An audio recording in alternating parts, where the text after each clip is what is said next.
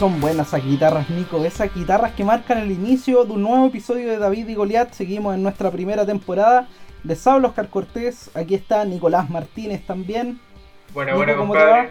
Bien, bien, gracias. Oye, son buenas las guitarras. A mí que me gusta harto ACC, Iron Maiden. Tienen, tienen su qué sé yo, como inspiración por ahí, weón. Tiene su onda ACDC, weón. Está bien, está bien bueno. Está bien para pescar la moto y salir a, dar unas vueltas.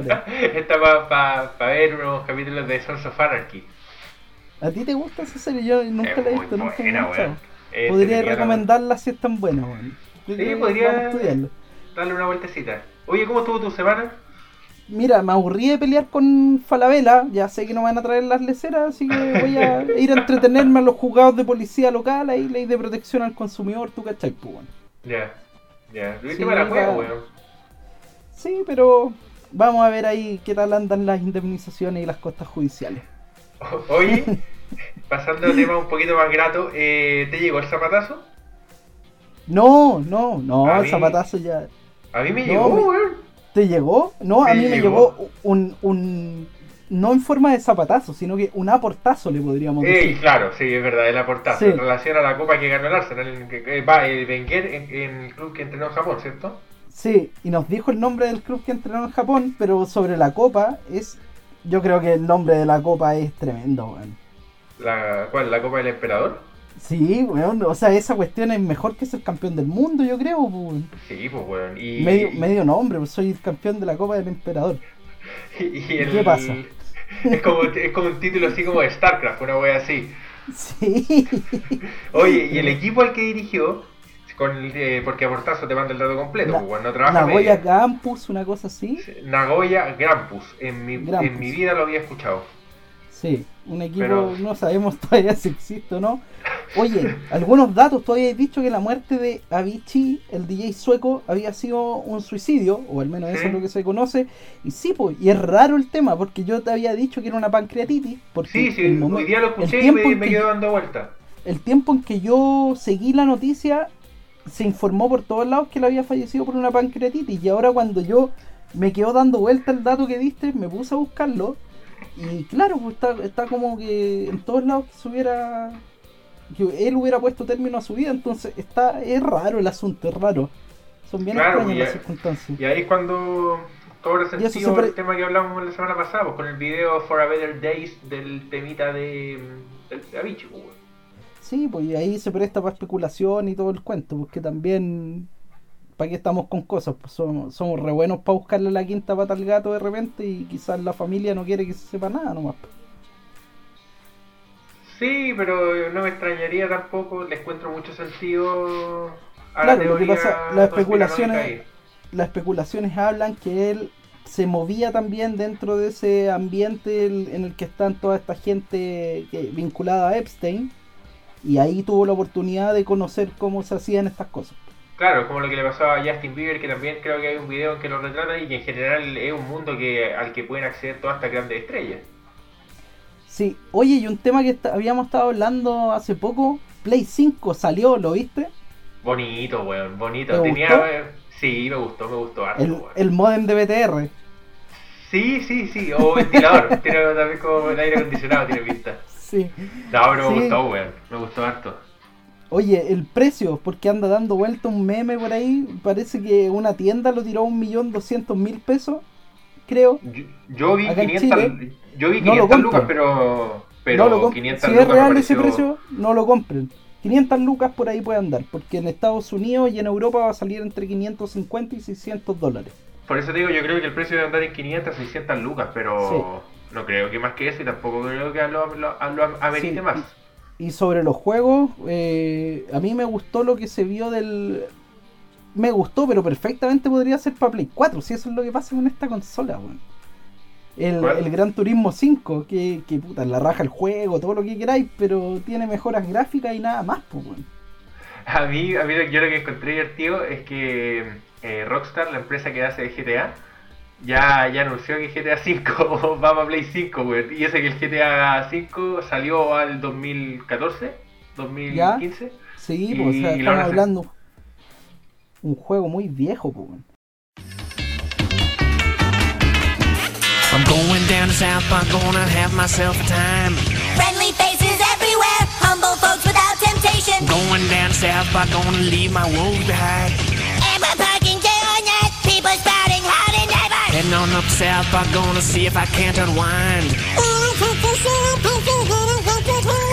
Come on down south by and meet some friends of mine.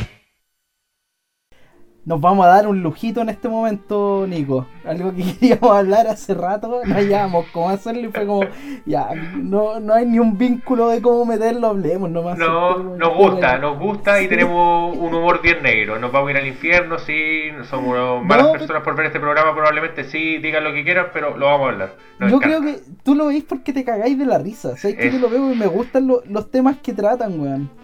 Yo me cago en la risa y me gusta la Obviamente forma de abordar los temas.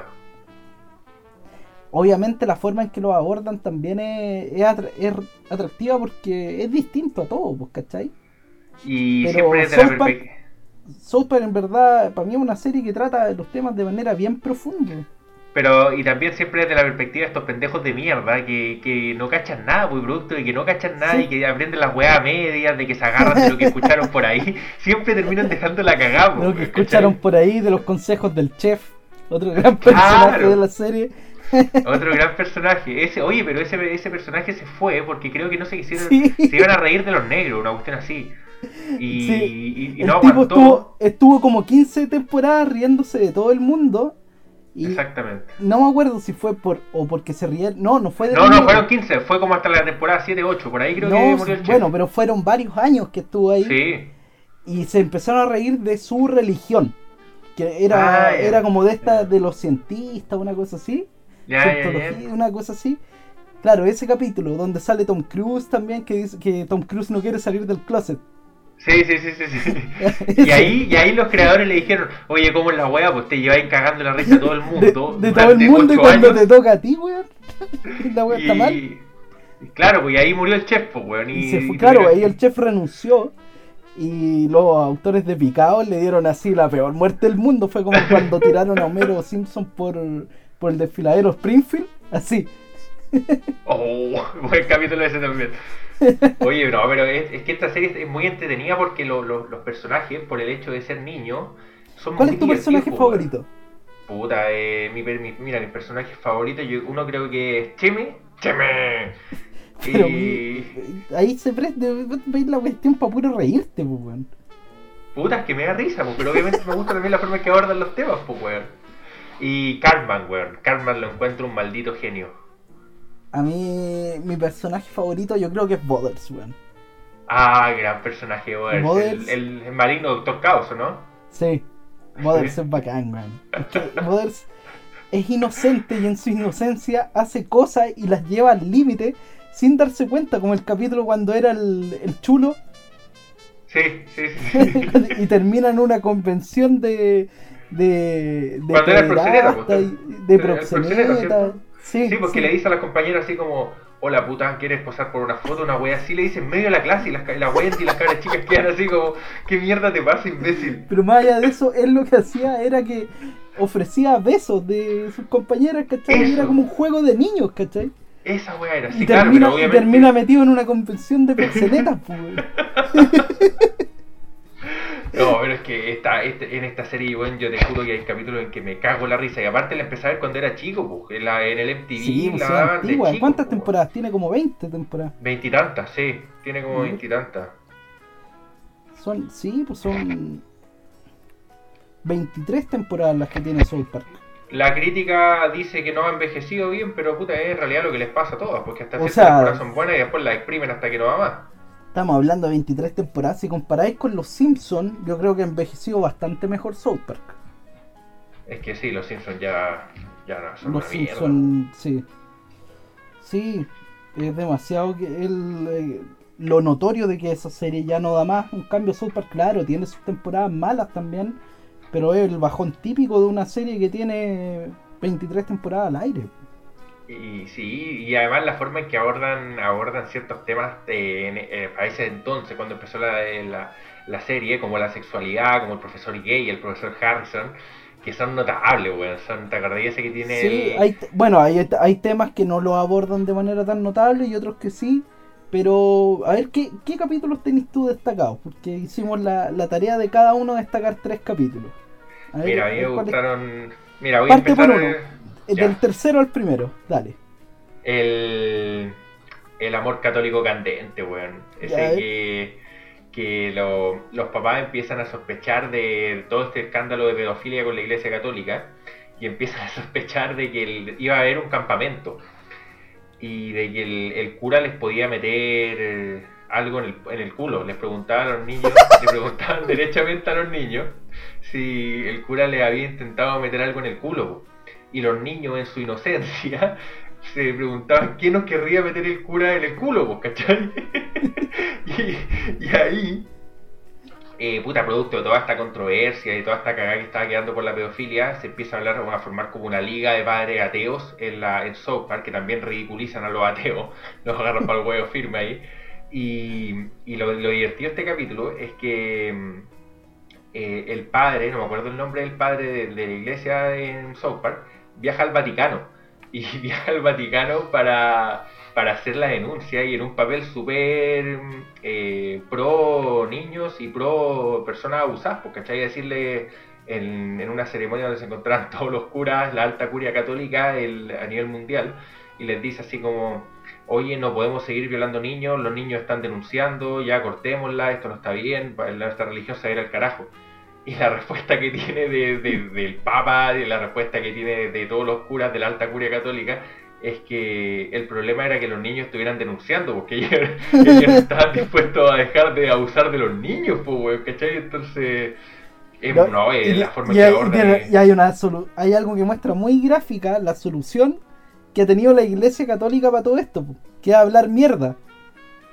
hablar mierda y Pero en no- no se, muestra, se muestra literal, po. Exactamente, porque lo, que...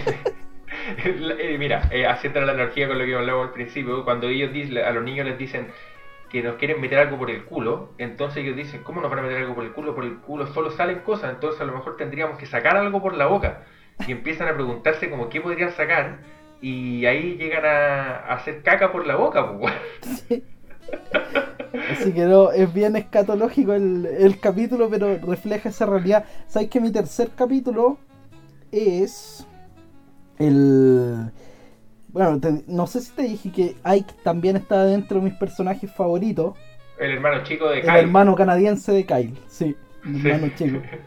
Y, ¿Ya? y el capítulo que me, que me- Es que este capítulo es completísimo, weón. Es el de... Se llama Una maestra tiene sexo con un niño. Es del Espera, espera, episodio antes de que- 10 de, antes de de que la décima temporada. ¿Sí? Eso, dame un segundo. El capítulo que dije es de la temporada 6 y el capítulo 8. Ahora dale tú nomás. Ya, este es del episodio 10 de la décima temporada y se trata que llega una, una profesora guapa a la escuela de South Park, guapa, joven, ¿cachai? Que no se comparaba con la, la- al la señora. Espérate, no se comparaba con la señora Melastraga, por cierto. No, bueno. Totalmente. Y el, el- llega a hacerle clase al curso de Ike, que es como un pre-kinder acá, Pre-kinder. no una sala cuna, una wea así. ¿Ya? Y se enamora de. Se enamora, ella, entre comillas, se enamora de Ike. Y Ike, entre comillas, se enamora de ella y tienen sexo y toda la cuestión. Y Ike se vuelve re- rebelde al momento de tener sexo con ella y manda la chucha a la familia. Entra como en una puertata pre- precoz. En una, claro, en una, de hecho empieza a cambiar la voz, todo el, el cuento. ¿Ya? Y este capítulo tiene la gracia que Carmen ju- justo lo convierten en guardia del pasillo, que era lo que siempre había querido hacer. Gordo, mi gordo infame, pero es genial, bueno, no lo puedo guardia del pasillo y andaba haciendo de, de policía sapo en la escuela. Hasta que descubre este gran romance que es un abuso, no es un romance. Obviamente. Y la cosa es que en este capítulo queda claro cómo esta justificación de el estar con menores de edad en base a que están enamorados, porque claro, hay que estar enamorado, no es ninguna justificación, porque alguien que Un, no bueno, tiene- un poco extremada la, la analogía, pero. Pero sí, claro, está extremada con un cabro que debe tener 5 años con suerte, o menos. Pero es lo mismo, o sea, entre 5 y 17 años la prohibición es la misma, pues.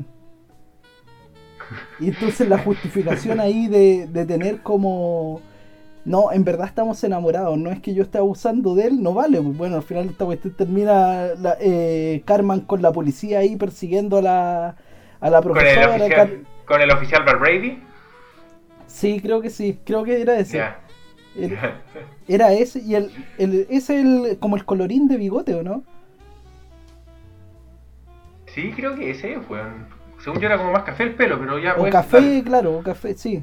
Ya, que anda, que anda con suspensores. ¿Ya? Ya. No, creo que no es el mismo. No, entonces no es el mismo. Bueno, y la cosa es que terminan eh, acorralándola a ella y que se iba a suicidar y, y Jake también se iba a suicidar con ella. Y llega Kyle a, a pedirle que no se mate, que no se mate y la cuestión. Y ahí Kyle como que recupera como todos sus rasgos normales, deja de estar en la pubertad y deja saltar sola a la, a la profesora. Y dice, "Ah, pues, Y ahí sacaba la wea, como es un poco el fin que tienen muchas historias de software, porque terminan de manera súper random. Sí, sí, porque termina de manera random, pero lo que dice es que. O sea. Así tiene que terminar el abuso. Con la inexistencia del abusador, pues. Claro, claro. Es una forma más que no se casan tanto con la con la solución, pero Sí. todos sabemos a lo que llega. Sí. Oye, mira, el, otro que me gusta mí es uno del, de la temporada 5, que para muchos es de las mejores temporadas de South Park. Capítulo 7, se llama El uso apropiado del condón. en este capítulo de mierda, eh, mira, eh, todo empieza todo empieza porque los niños están esperando el bus, creo, y llega Cartman con una de sus geniales ideas y se le ocurre empezar a ordeñar perros. Y dice que cuando el perro...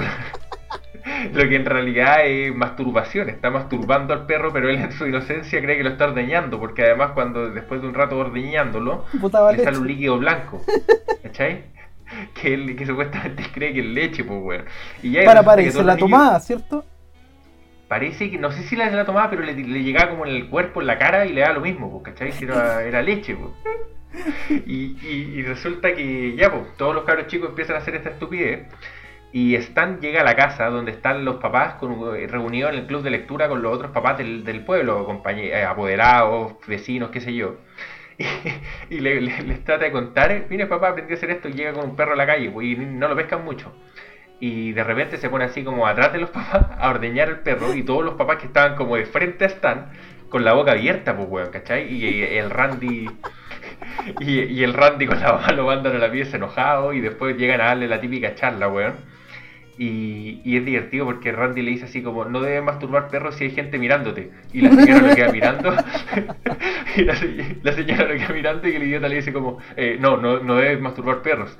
¿Cachai? Y, y ahí empieza todo una, una, una, reacción en cadena de que los papás van a hablar al colegio y se empieza a dar educación sexual en el colegio y resulta que la- la- lo- los profesores trauman a los niños porque eh, le- les dicen que se van a contagiar, que van a, incurrir- van a caer en, en ETS, el SIDA, que las niñas van a quedar embarazadas, pero no le Cosa, que cosa que tener- pasa, y ahí está el trasfondo del capítulo, pues la educación sexual que dan en los colegios precisamente es imágenes de alarmista, TS, es, imágenes es, de TS, eh, el embarazo, es traumante. el- poco menos que te vaya a ir al infierno, weón.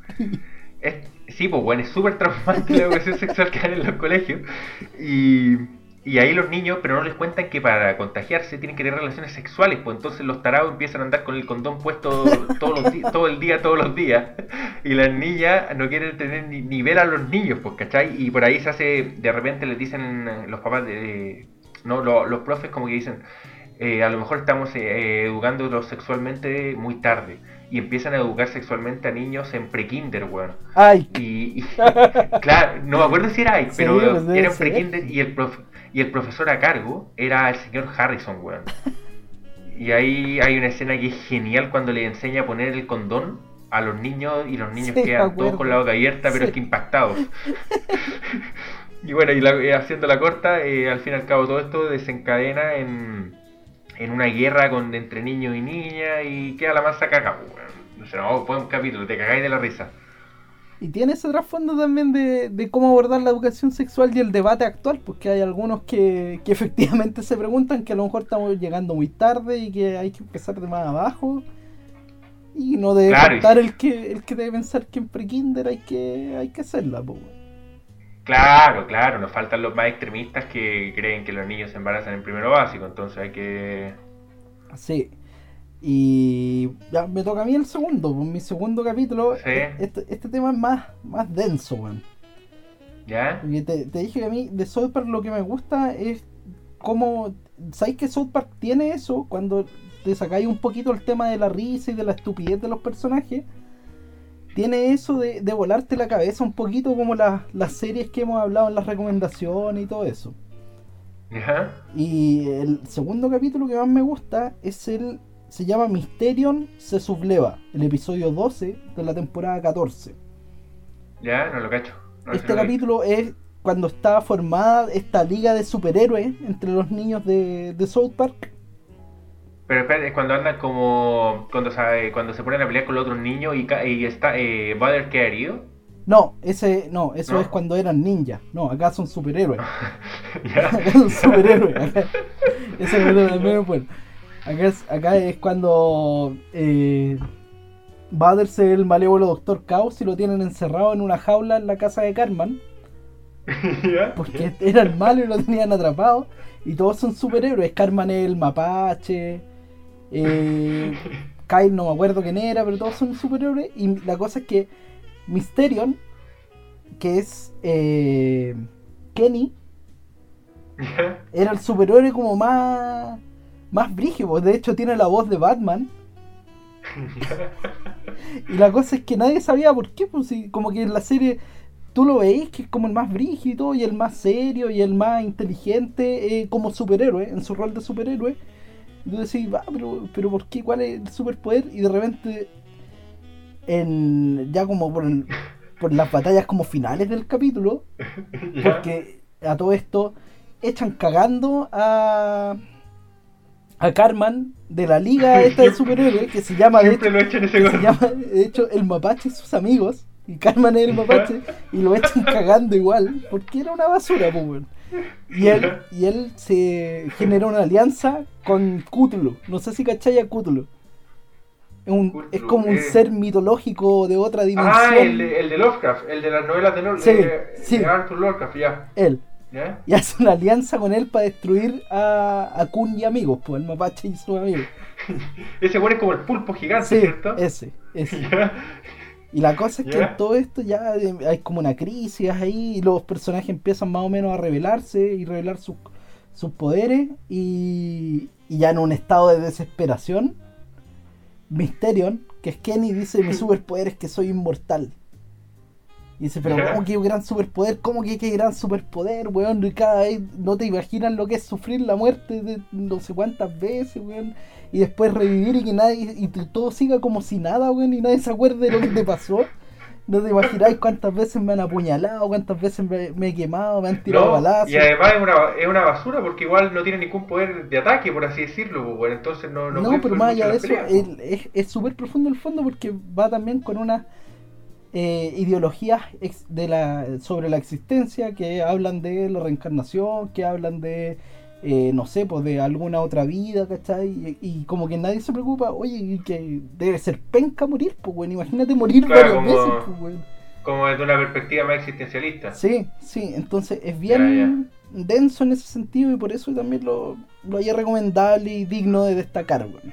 Y es que además los capítulos cuando estos pendejos de mierda son superhéroes, son ninjas o, o son el señor de los anillos, son muy buenos, weón, son divertidísimos.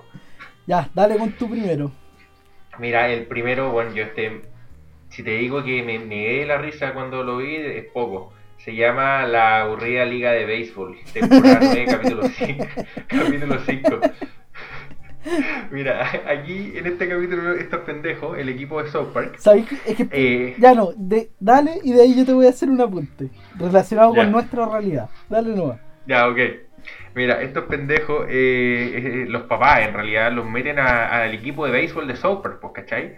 Y tienen que jugar la liga y, y el problema que tienen ellos y que tienen todo el equipo y todos los equipos es que la juegan en verano. Entonces, En vacaciones. Pierden todos. Claro, en vacaciones, pues entonces pierden todo su verano jugando béisbol. Y ellos Entonces solo querían pendejos- jugar Play, pues. Claro, pues, los pendejos juegan y, y- pierden a propósito, pero no pierden, no pueden perder a propósito. Les cuesta perder a propósito porque los otros cabros chicos contra los que juegan también querían perder, pues, weón. Y después resulta que hay unos compadres que son como expertos en perder, pues. Y, y por la otra por la otra línea del, capítulo se hace eh, Randy se roba la se roba la película de una manera magistral el weón se agarra combos todos los partidos de, de su hijo Stan y se, emborracha, se emborracha tomando y empiezan con los típicos gri- gritos desde la galería, así como un papá del otro equipo, South Park es mierda, y, Randy, y Randy, no, tu hijo vale callampa, y no, el que está bateando no le va a pegar, es una basura. Y ahí empiezan y se agarra con todos los capítulos y ahí la analogía porque se le hace una, una comparación con Rocky.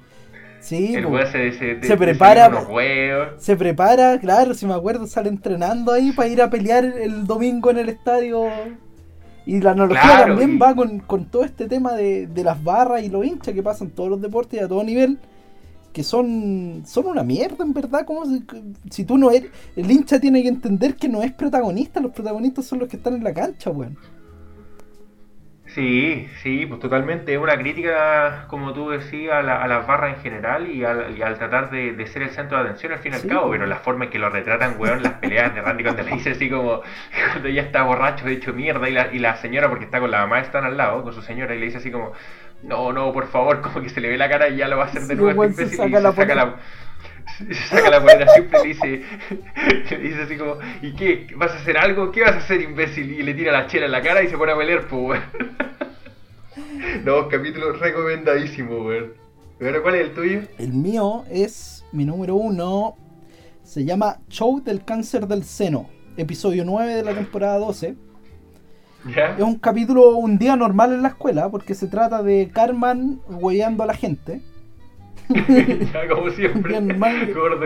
Pero esto viene Carmen hueveando a la gente, pero la gente no lo pesca, pues. Si ya están, ya saben que el weón es un imbécil, ya no están ni ahí con él. Y, y la cosa es que Wendy tiene, ha- hace una exposición sobre el cáncer de mama. Una exposición impecable, weón, da todos los antecedentes médicos, cuidados, todo el tema. Pero Carmen está todo el rato riéndose y hueveándola, pues, weón. ¿Ya? ¿Por qué la Hueveándola, riéndose. Y no la, no la deja hacer su exposición y todo. Y Wendy, pero es como, ¿qué te pasa, mierda, weón? Que no me dejáis hacer mi, mi exposición y no sé qué. Y la cosa es que explota, estalla. Y le dice, ya, vamos a, a la salida del colegio, te voy a sacar la cresta, weón. ¿Quién le dice eso? ¿La Wendy Wendy a Carmen. Le ofrece combo a Carmen. Y Carmen, ah, ya sí, una mina, no sé qué. Y la cosa es que va pasando el día y a Carmen le empieza a entrar el miedo, pues, weón.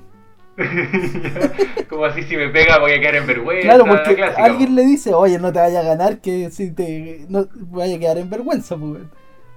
Y ahí empieza, empieza a agarrar el miedo, a agarrar el miedo y ya llega un punto y Wendy lo miraba con un odio y una firmeza que de verdad transmitía la confianza que quería sacar la chucha, pues, weón.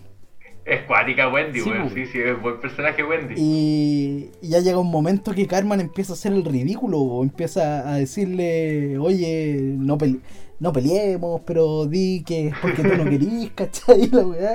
Le empieza a ofrecer cosas y todo.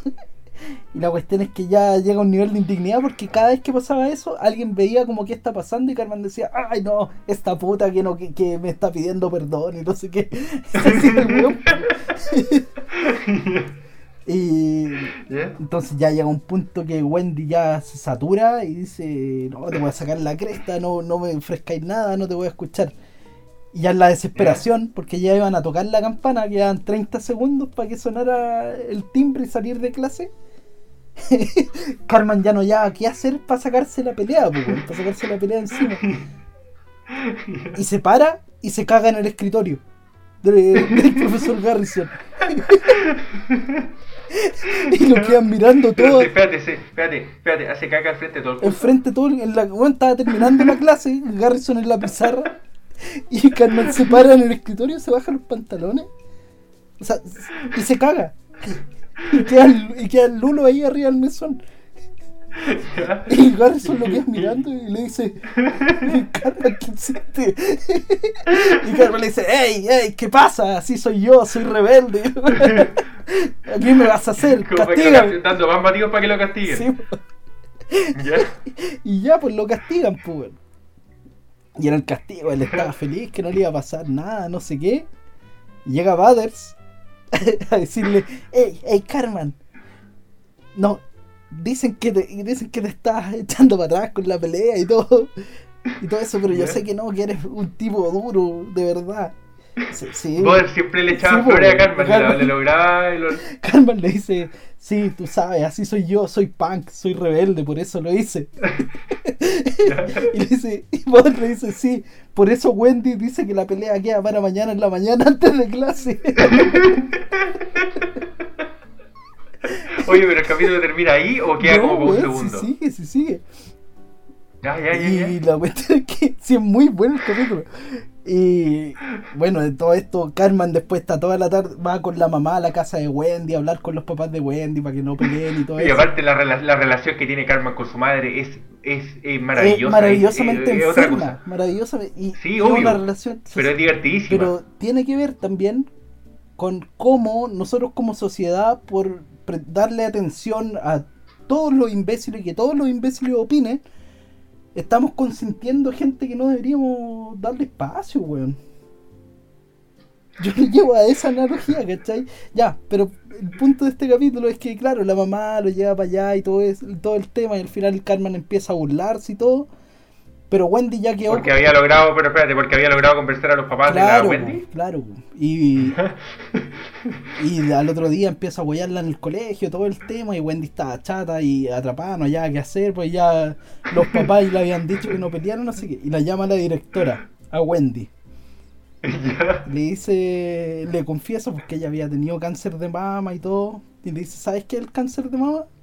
Es una pequeña bola de grasa a la que hay que destruirla, sacarle la cresta. Estoy haciendo totalmente la analogía con Karma. Sí, po, y poco le da la autorización para pelear y ahí va a pelear y le saca pero la cresta a Carmen, es maravilloso, weón. Es maravilloso, queda en el suelo humillado, llorando y todo.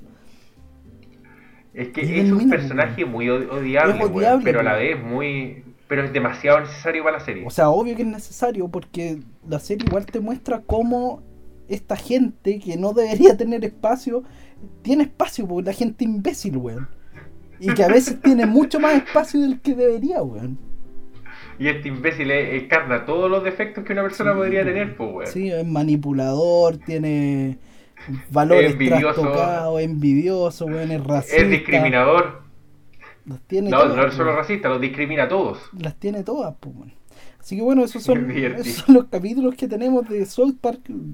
Esto no es una recomendación porque la serie se recomienda de por sí y la gente que no le gusta es válido. También hay gente que no, no le gusta la, ma- la manera en que tratan los temas y Claro, totalmente respetable si no le gusta, pero... Hemos salido a defendernos. Queda claro que aquí no hay devaluación, que se mantiene la convertibilidad y la paridad peso-dólar, que se ha derrotado a la especulación. Mucha gente asustada estaba retirando no 250, 300 mil pesos, sino 50 mil, 100 mil pesos, un millón de pesos en fajos de los bancos y lo ponía en la caja de seguridad. Ese dinero que estaba saliendo del sistema bancario iba a impedir que usted, dentro de unos días, pudiera sacar los 250 pesos que habitualmente sacaba. Lo que escuchábamos era sobre el corralito argentino, momento en el cual en la crisis, eh, una de las más profundas que vivió el país vecino, Fuerte, ¿sí? fuerte crisis. con, eh, el que terminó de hecho con el gobierno del presidente de la Rúa, arrancando en un helicóptero terminó ese gobierno. Eh, sí, fue- Lo que dice bastante de, de por qué terminó. Sí, tiene que ver con los límites a los giros de al retiro de los dineros del banco que tuvo en ese entonces Argentina. Ahora se habla de un incipiente corralito, una idea de corralito relacionado al límite de cambio para los fondos en AFP, que se está promoviendo desde el gobierno como una medida para estos momentos eh, actuales de, de crisis que, que tenemos a nivel mundial más que en el país. No, claro, pero también en que se perpetúe en el tiempo, no es algo que sea eventual o contingente solo a la época Así actual. es. Es. una medida Es, que se es el escenario que ley. está promoviendo esto, pero claro, es una medida para garantizar la estabilidad financiera de aquí a futuro. Esa es la justificación. Claro, esa es la justificación, pero yo no le veo mucha validez. O sea, se va a hacer un informe de, de la OCDE que no tiene autor, en un informe de la OCDE que utiliza lo- lo- lo- los datos que le conviene para apoyar esta ¿Tenéis los teoría. datos o no? eh, mira, los datos en específico del informe de la OCDE no, no quiso andar mucho ahí, me tengo, pero tengo lo que, a lo que se refiere el proyecto de ley y cuáles son las críticas que se le hacen. Hablemos del proyecto. Mira, el, el proyecto de ley es eh, un trámite que se envió con trámite con urgencia eh, de aprobarse en 24 horas, específicamente por instrucciones de Piñera. Esto, eh, ¿qué se busca con este proyecto? Eh, con las indicaciones se busca eh, limitar los cambios entre los multifondos. ¿Qué, qué son los multifondos? Los fondos que el A, B, C, D, E, eh, que eh, están calificados en relación al tipo de riesgo que tienen y al mercado en el que invierten. Por ejemplo, el más conservador, que es el E, se invierte en, en, valga la redundancia, en inversiones de, de menor riesgo como depósito a plazo y el A, es el más riesgoso, se invierte en mercados más volátiles como acción o, o moneda, ¿cachai? Como acciones o monedas, que son mercados que sobre todo en tiempos actuales, eh, Sí. upa que suban y, y, pucha, y pucha que bajan de un, de un día a otro, ¿cachai? Eh, lo que se busca, este proyecto ya había sido rechazado en enero y mira, lo que se, la forma en que se busca limitar estos cambios en los multifondos es a través de que se quiere eh, que se pueda cambiar solo a fondos adyacentes. ¿Qué quiero decir con esto? Es que si yo estoy, por ejemplo, en el fondo A, que es el más riesgoso, y me doy cuenta que viene toda esta crisis, viene la pandemia, recesión económica, me quiero ir al E, no puedo. Claro, te pasa, Para, pasa al para- B. Me paso al B primero, me paso al, O sea, del al B, perdón, me al paso al al B. B, claro, después al C, después al D y después ¿En al qué E. periodo, ¿Qué es lo en, que qué, con- en qué periodo tiene que ser esto? ¿Cuánto tiempo tiene Mira, que pasar actualmente para este, que tú estés en... actualmente Sí, dime. Mira, para que, para que ustedes pa- pasen del fondo A al fondo E, en este caso como se quisiera, mira, actualmente eh, se podría hacer solo de un movimiento, a la orden a la AFP, y en un par de clics eh, así Sí. el cambio, y tenéis máximo cuatro días para que se materialice este cambio Claro, de fondo. hoy en día hay plena libertad. que tiene, Hoy en día hay plena claro, que es el plazo que tiene establecido la Superintendencia de Pensiones, ¿cachai? Ajá. Y eh, con este proyecto de ley, mira, no se, no se dice específicamente, también hay que ser justo, no se dice específicamente que va a pasar a ser 30 días, ¿cachai? El, el, el proceso entre el cambio de un fondo a otro, pero sí se establece como límite, pero bueno, o sea, ¿para qué lo establecís como límite si me entendí? Pero es que ahí, ahí hay un punto, porque si yo sabéis que no lo veo tan malo, si es que es un plazo de tiempo reducido. O sea, si, te obligan a permanecer un año en un fondo, ahí es eh, estamos hablando de, de una restricción importante a, a tu libertad de disponer de, al menos de disponer de los cambios de fondo, ¿no? Pero si es de un mes a otro, yo creo que igual tiene sentido, o sea, puede estar de acuerdo o no, pero que- tiene es que- sentido. Yo no le veo sentido por el sencillo hecho de que si tú te cambiáis de un fondo a otro es por las condiciones actuales. Y en 30 días esas condiciones ya cambiaron totalmente. Totalmente. ¿Cachai? Entonces ya perdió todo el motivo por el cual quisiste hacer el cambio de fondo, pues weón.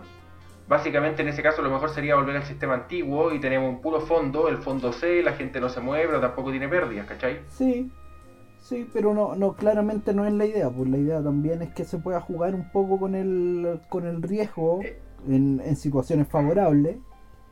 Y en situaciones claro, desfavorables, eh, bajar ese riesgo y, y guardar un poco más la, la platita, la platita que estamos contando. Mira, mira, este proyecto eh, va primero que todo, va contrario, pero contrario de manera, pero es que eh, más que eh, gigante, más que evidente contra el programa de gobierno que presentó Piñera, el programa... Ya, pero, Piñera en sí es una que- contradicción de su programa de gobierno, pues weón. Ya, pero te estoy dando uno de los argumentos de, de las personas que, que estamos en contra de Ya. esto y que en, en este programa eh, uno de sus cuando se refería a, lo- a los cambios de fondo eh, él pretendía eh, que se iba a instaurar una casi nula restricción a los cambios de fondo pues bueno o sea te estáis pisando la cola por donde lo mirís pues, ¿cachai? Mira, este proyecto se presentó nuevamente a, Comisión de Hacienda de la Cámara de Diputados, si mal no recuerdo, se di- como dije antes, directamente por el Ejecutivo. Y eh, este proyecto también es bien discriminatorio, weón. ¿Por qué? ¿Por qué? Porque se, se, se, eh, se discrimina a la gente más humilde. ¿Qué quiero decir con esto? Eh, ¿Y a qué me estoy refiriendo? ¿Quiénes son los que tienen sus fondos y sus plata? Y es básicamente solo en los fondos de ahorro. La gente que no tiene la posibilidad de disponer de sus fondos en APB o en cuenta Ya. 2. Y la restricción se establece solamente en relación a fondos, a los fondos A, B, C, D, E. No se establece ningún tipo de restricción a APB y cuenta 2. Tam- es que ¿Cachai? también es donde está la mayoría de la gente. Si lo que se trata también es buscar. Ya, pero mira, la mira. Nico, lo que, yo entiendo lo que decís tú, pero lo que se trata de buscar es que no haya una movilidad eh, tan variable de estos fondos de un momento a otro en la mayoría de, eh, de los fondos de previsión, porque si no hace más volátil el tema del, eh, de, de la pensión y lo hace más volátil sobre todo para quienes se van a jubilar pronto, ¿cachai?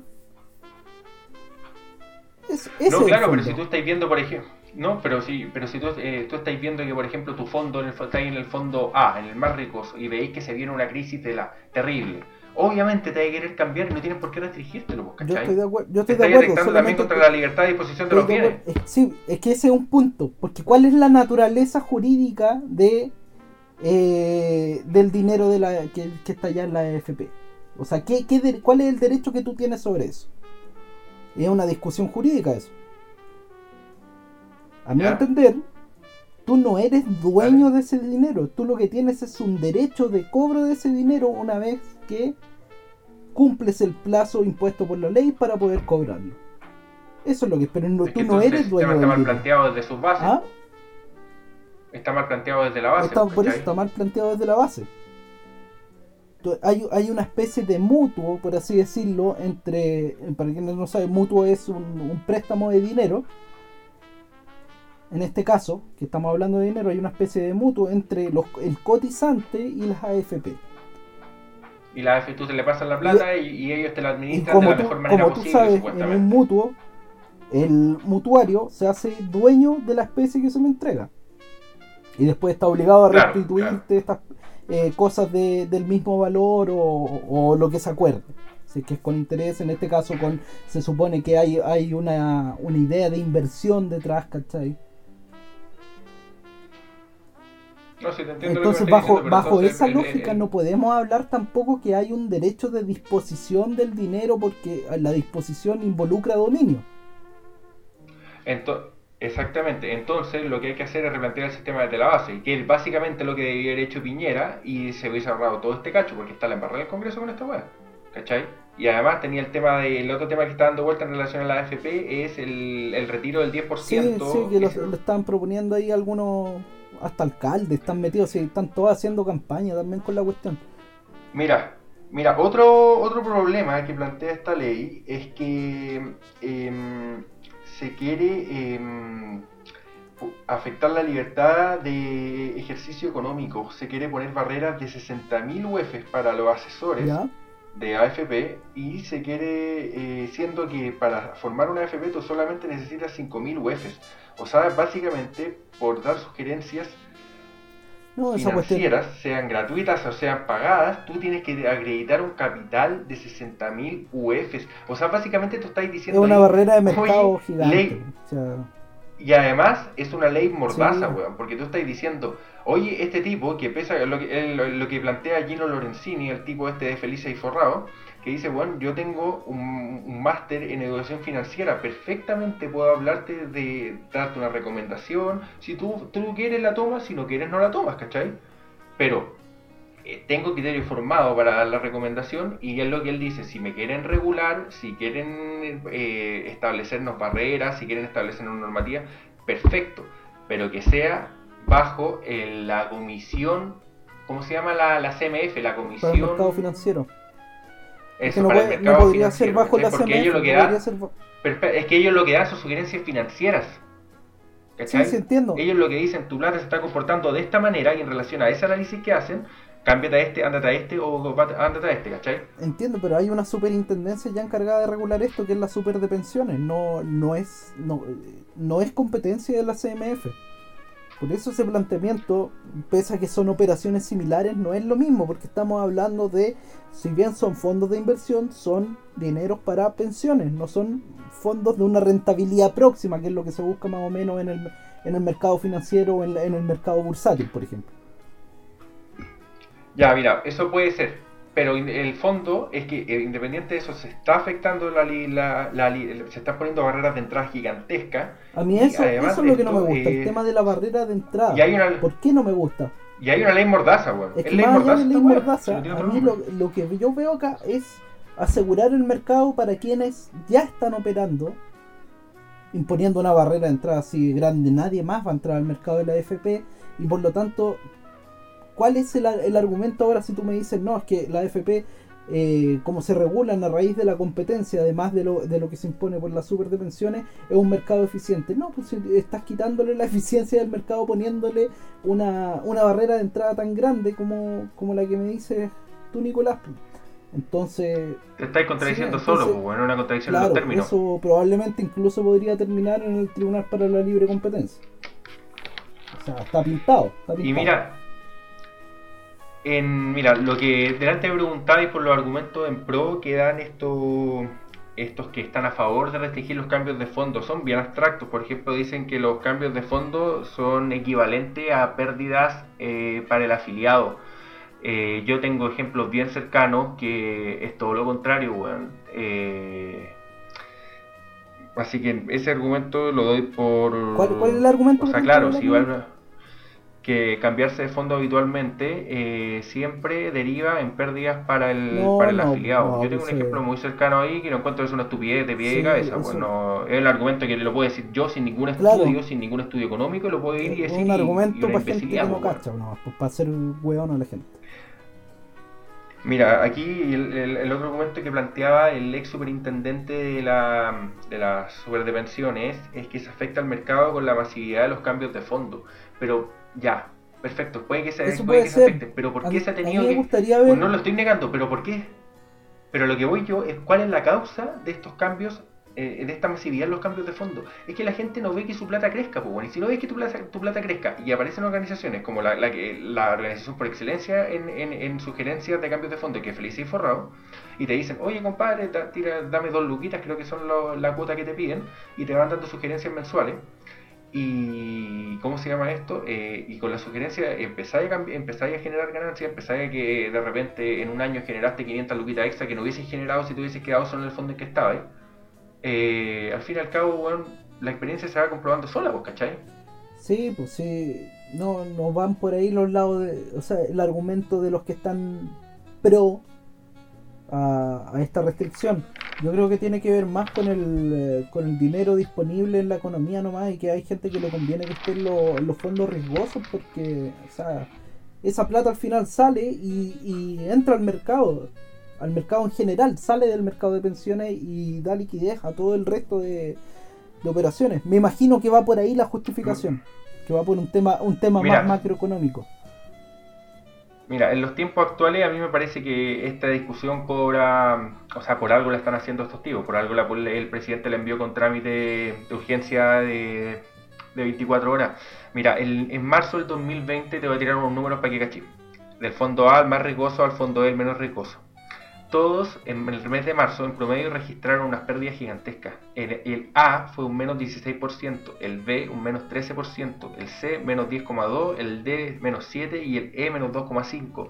¿Qué quiere decir esto? Que si tú estás ahí en el A y estáis con la normativa claro, y- y, empieza a regir la tema- normativa que quieren Es instaurarte, que el, ¿Cuál es el, el fondo? ¿Por qué el fondo no es, no, en verdad esto se está haciendo para proteger a la gente? Porque la, la gente que está protegida, que es la del E, no se va a cambiar para la A. Esto lo que, lo que viene a limitar es la gente que está en el A, que No puede irse ni al E ni al D.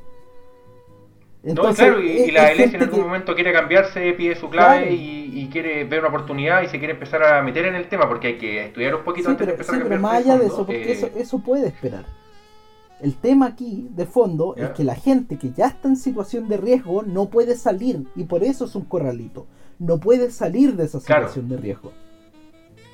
Y con esta normativa actual que se quiere instaurar pueden pasar hasta 120 días en que se demore en hacer el cambio desde un extremo hasta el otro con el tema de que se pueden hacer cambios solo entre fondos Sí, adyacentes. sí. pues. Eh, yo, no- yo creo que habría que, que estudiarlo con más datos, y si, porque si es necesario para la economía que esté, esté ese dinero circulando también y este límite viene a arreglar en, en algo esa situación, Yo creo que en este caso, si quieren instaurar una cuestión algo así, lo mejor es volver al fondo único, fondo C, que lo- la gente no adopte no, no asuma pérdida y eh, las ganancias son menores, pero al menos la pérdida el chancho está más seguro.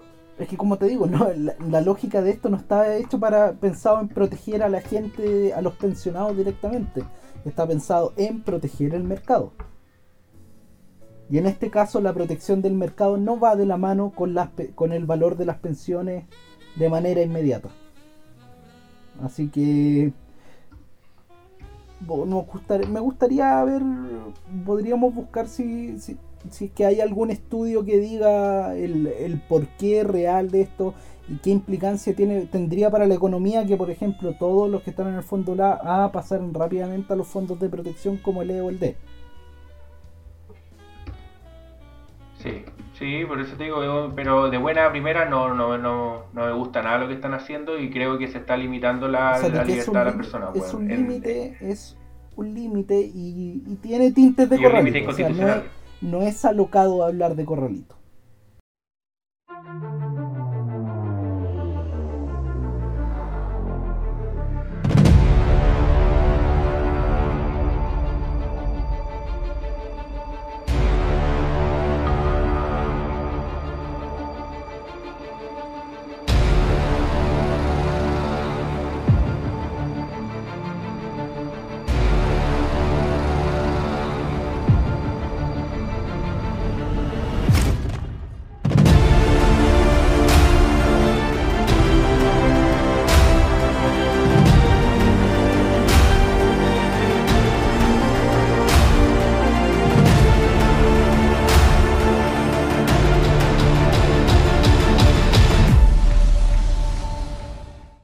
Volvemos al papel, volvemos a los libros, y en este caso libros con un, un tinte, un toque musical también, eh, Nico, recomendación totalmente tuya. Eh, Sí, sí, me hago cargo, Totalmente tuya. Yo no he leído este libro, conozco al artista en cuestión, eso sí. Da- dale, Nico, expláyate. Mira, esto es de, para los que escuchamos, nos gusta harto el rap español, eh, este libro es de Tote, Tote King, rapero español de Es, más de tiene- 20 es años familiar de, de. Slow King, ¿Qué mierda es la Slow King, última evolución de Slowpoke, pues, weón. ¿Es familiar de él o no? No, no, no, por suerte no es familiar de ese, de, de ese monstruo, si lo pudiéramos llamar de alguna forma. No, mira, este eh, rapero, como te digo, de más de 20 años, uno de los estandartes del, del rap español eh, y que está más vigente que nunca, eh, ha envejecido bien, como pocos artistas pueden hacerlo. Y mm, eh, a ver qué te puedo decir del libro. El libro, partiendo, es precioso. Sí, yo, yo lo estoy viendo de- acá y se ve bien bonito. Tapa de cuero, me dijiste. Tapa de. Sí, pues tapa de cuero, tapa dura, eh, una combinación de colores que no me esperaba para nada, pero la encontré que quedó la raja. Mira, tiene mm, un prólogo por ahí de Enrique Vilas Mata, que es un escritor premiadísimo y una referencia de la literatura a nivel mundial. Mira, eh, a ver, partamos. El libro, la editorial es Blackie Books, una editorial emergente, independiente en España, tiene su sede en Barcelona y... em, Bueno, él es de Barcelona, tengo entendido. No, de no, Sevilla. no, de ya, Sevilla. pero está radicado, parece, en de Barcelona. Sevilla. ¿No? Puede ser, pero puede ser, ahí sí que me, me pillaste, pero tengo entendido que de, nació en Sevilla, que rap sevillano, eh, de la escuela de Tote, Juaninaco un poquito más, más, eh, más alejado, Chota, em, eh, SFK creo que lo dije, no me acuerdo. Bueno, hay varios. Y mira, ¿cómo parte este libro? Este libro se empieza a gestar a través de un epistolario que inició de una manera súper divertida eh, con Enrique Vilas Mata, este, este escritor que, este, que siempre había sido una referencia para Tote King, pero que nunca, nunca había pasado nada. Para que pongamos en contexto, Tote King es rapero, músico, eh, música Sí. bien, bien popular, eh, con mucho éxito en, en España, en Europa en general y también en América Latina. Y Sí. eh, este señor Vilas Matas es una referencia para escritores y gente del mundo de la literatura en España y en parte de Latinoamérica también. Exactamente, un autor bastante influyente y que mm, empiezan a gestar esta relación a través de un epistolario y, y Tote como una, un, un acérrimo lector eh, le se empiezan a contar cosas, empiezan a hablar de, su, de su, su influencias, qué sé yo y Dylan Mata en un momento le dice así como le mandan el correo, oye pero escríbeme algo, a ver qué sale ¿cachai? Para cachar si el tipo tenía o no tenía pasta, pues, tenía donde tenía la, la magia del escritor, pues bueno y y Tote le manda un- unos párrafos en relación a una historia que sale en el libro, que se llama Guns by Hooligan, que es sobre unas vacaciones que tuvo y donde nadó con un tiburón blanco en Sudáfrica. Y luego de esto, eh, Dylan le dijo, oye, tenéis talento, tenéis pasta para esto, eh, a escribir un libro. Y así surge la historia de este libro, porque esto es una, una- una eh, autobiografía, pero no una autobiografía común y corriente, no una autobiografía plana. Es una autobiografía en relación a, a sucesos de su vida y los va agrupando, Son por como ejemplo, varias en a historias. infancia, lo- Claro, historias, lo agrupa en relación a historias y todas estas historias tienen como elemento común. Puta, siempre caigo en el spoiler, voy no caer este, no voy a caer. Soy pésimo dando recomendaciones sin tirar spoiler, weón. Eh, tiene como elemento común un suceso muy importante que ocurrió en, el, en, en la vida de, de Tote, de, de este rapero, y este libro funciona como un viaje de sanación muy, muy palpable desde el inicio al, al final del libro. Tú empezáis el libro y sentí ese odio, esa rabia con el mundo que tenía el compadre. Pero, cuando pero ¿qué es lo que, qué es lo, que lo hace distinto? sentido. Porque en, en general en los raperos españoles, sobre todo de la misma época de, de Tote King, no sé, te puedo nombrar a... A ver, se me viene a eh, eh, KCO, por ejemplo, todos están en la misma onda de... No, yo ahora estoy en, en, en redención, ¿cachai? Ya no soy el ser vicioso que era, ni la persona odiosa que era. No, no, Entonces, no. ¿qué, qué es lo que lo hace distinto o atractivo? Que tenéis que leer el libro, tenéis que leer el libro, porque es, es muy palpable el viaje que él tiene, porque como te digo, empieza lleno de odio, pero no termina sin vicio ni nada, sino un viaje en el sentido de redimirse de, de sus pecados ni nada de eso, simplemente de sacarse ese elemento que estaba siendo tan destructivo Ya. en su vida y que no estaba Porque llevando a eso bien. voy. El, claro, en otro- otros lo ven como los vicios, otros lo ven desde un tema más emocional, otros lo ven más desde un tema de las relaciones que mantenían con su familia o otras personas. Pero si te fijáis, están todos estos tipos en una onda de he sanado, ¿cachai? No sé si te, te llama la atención o te has dado cuenta de eso. Mira, la verdad que no, no me había percatado, pero lo que me gusta es la Ya, forma de ahorrar ya, el como tema. que la forma, en que cuenta. Porque tú recorres la vida entera del tipo, pero no de manera lineal, como mencionaste hace, un rato, eh, a través de historias, a través de momentos, eh, hace unas referencias maravillosas a, a Juan Inaca, lo reivindica de una manera que me, encanta, y lo ha hecho también en un par de conferencias en- en, eh, que ha hecho en relación a este libro, y funciona de una manera muy, muy didáctica, por así decirlo, el libro. Es entretenido de leer. Es un libro que no tienes que ser rapero, ni que te guste el rap, ni nada por el estilo para, para que te guste. Es un libro que para cualquier tipo de público, porque muchas veces pasa que los tipos empiezan a escribir sobre sus temas y se cierran en relación a sus temas. Este tipo se abre en el libro y todo lo que cuenta es completamente genuino. Ya. ¿Cachai?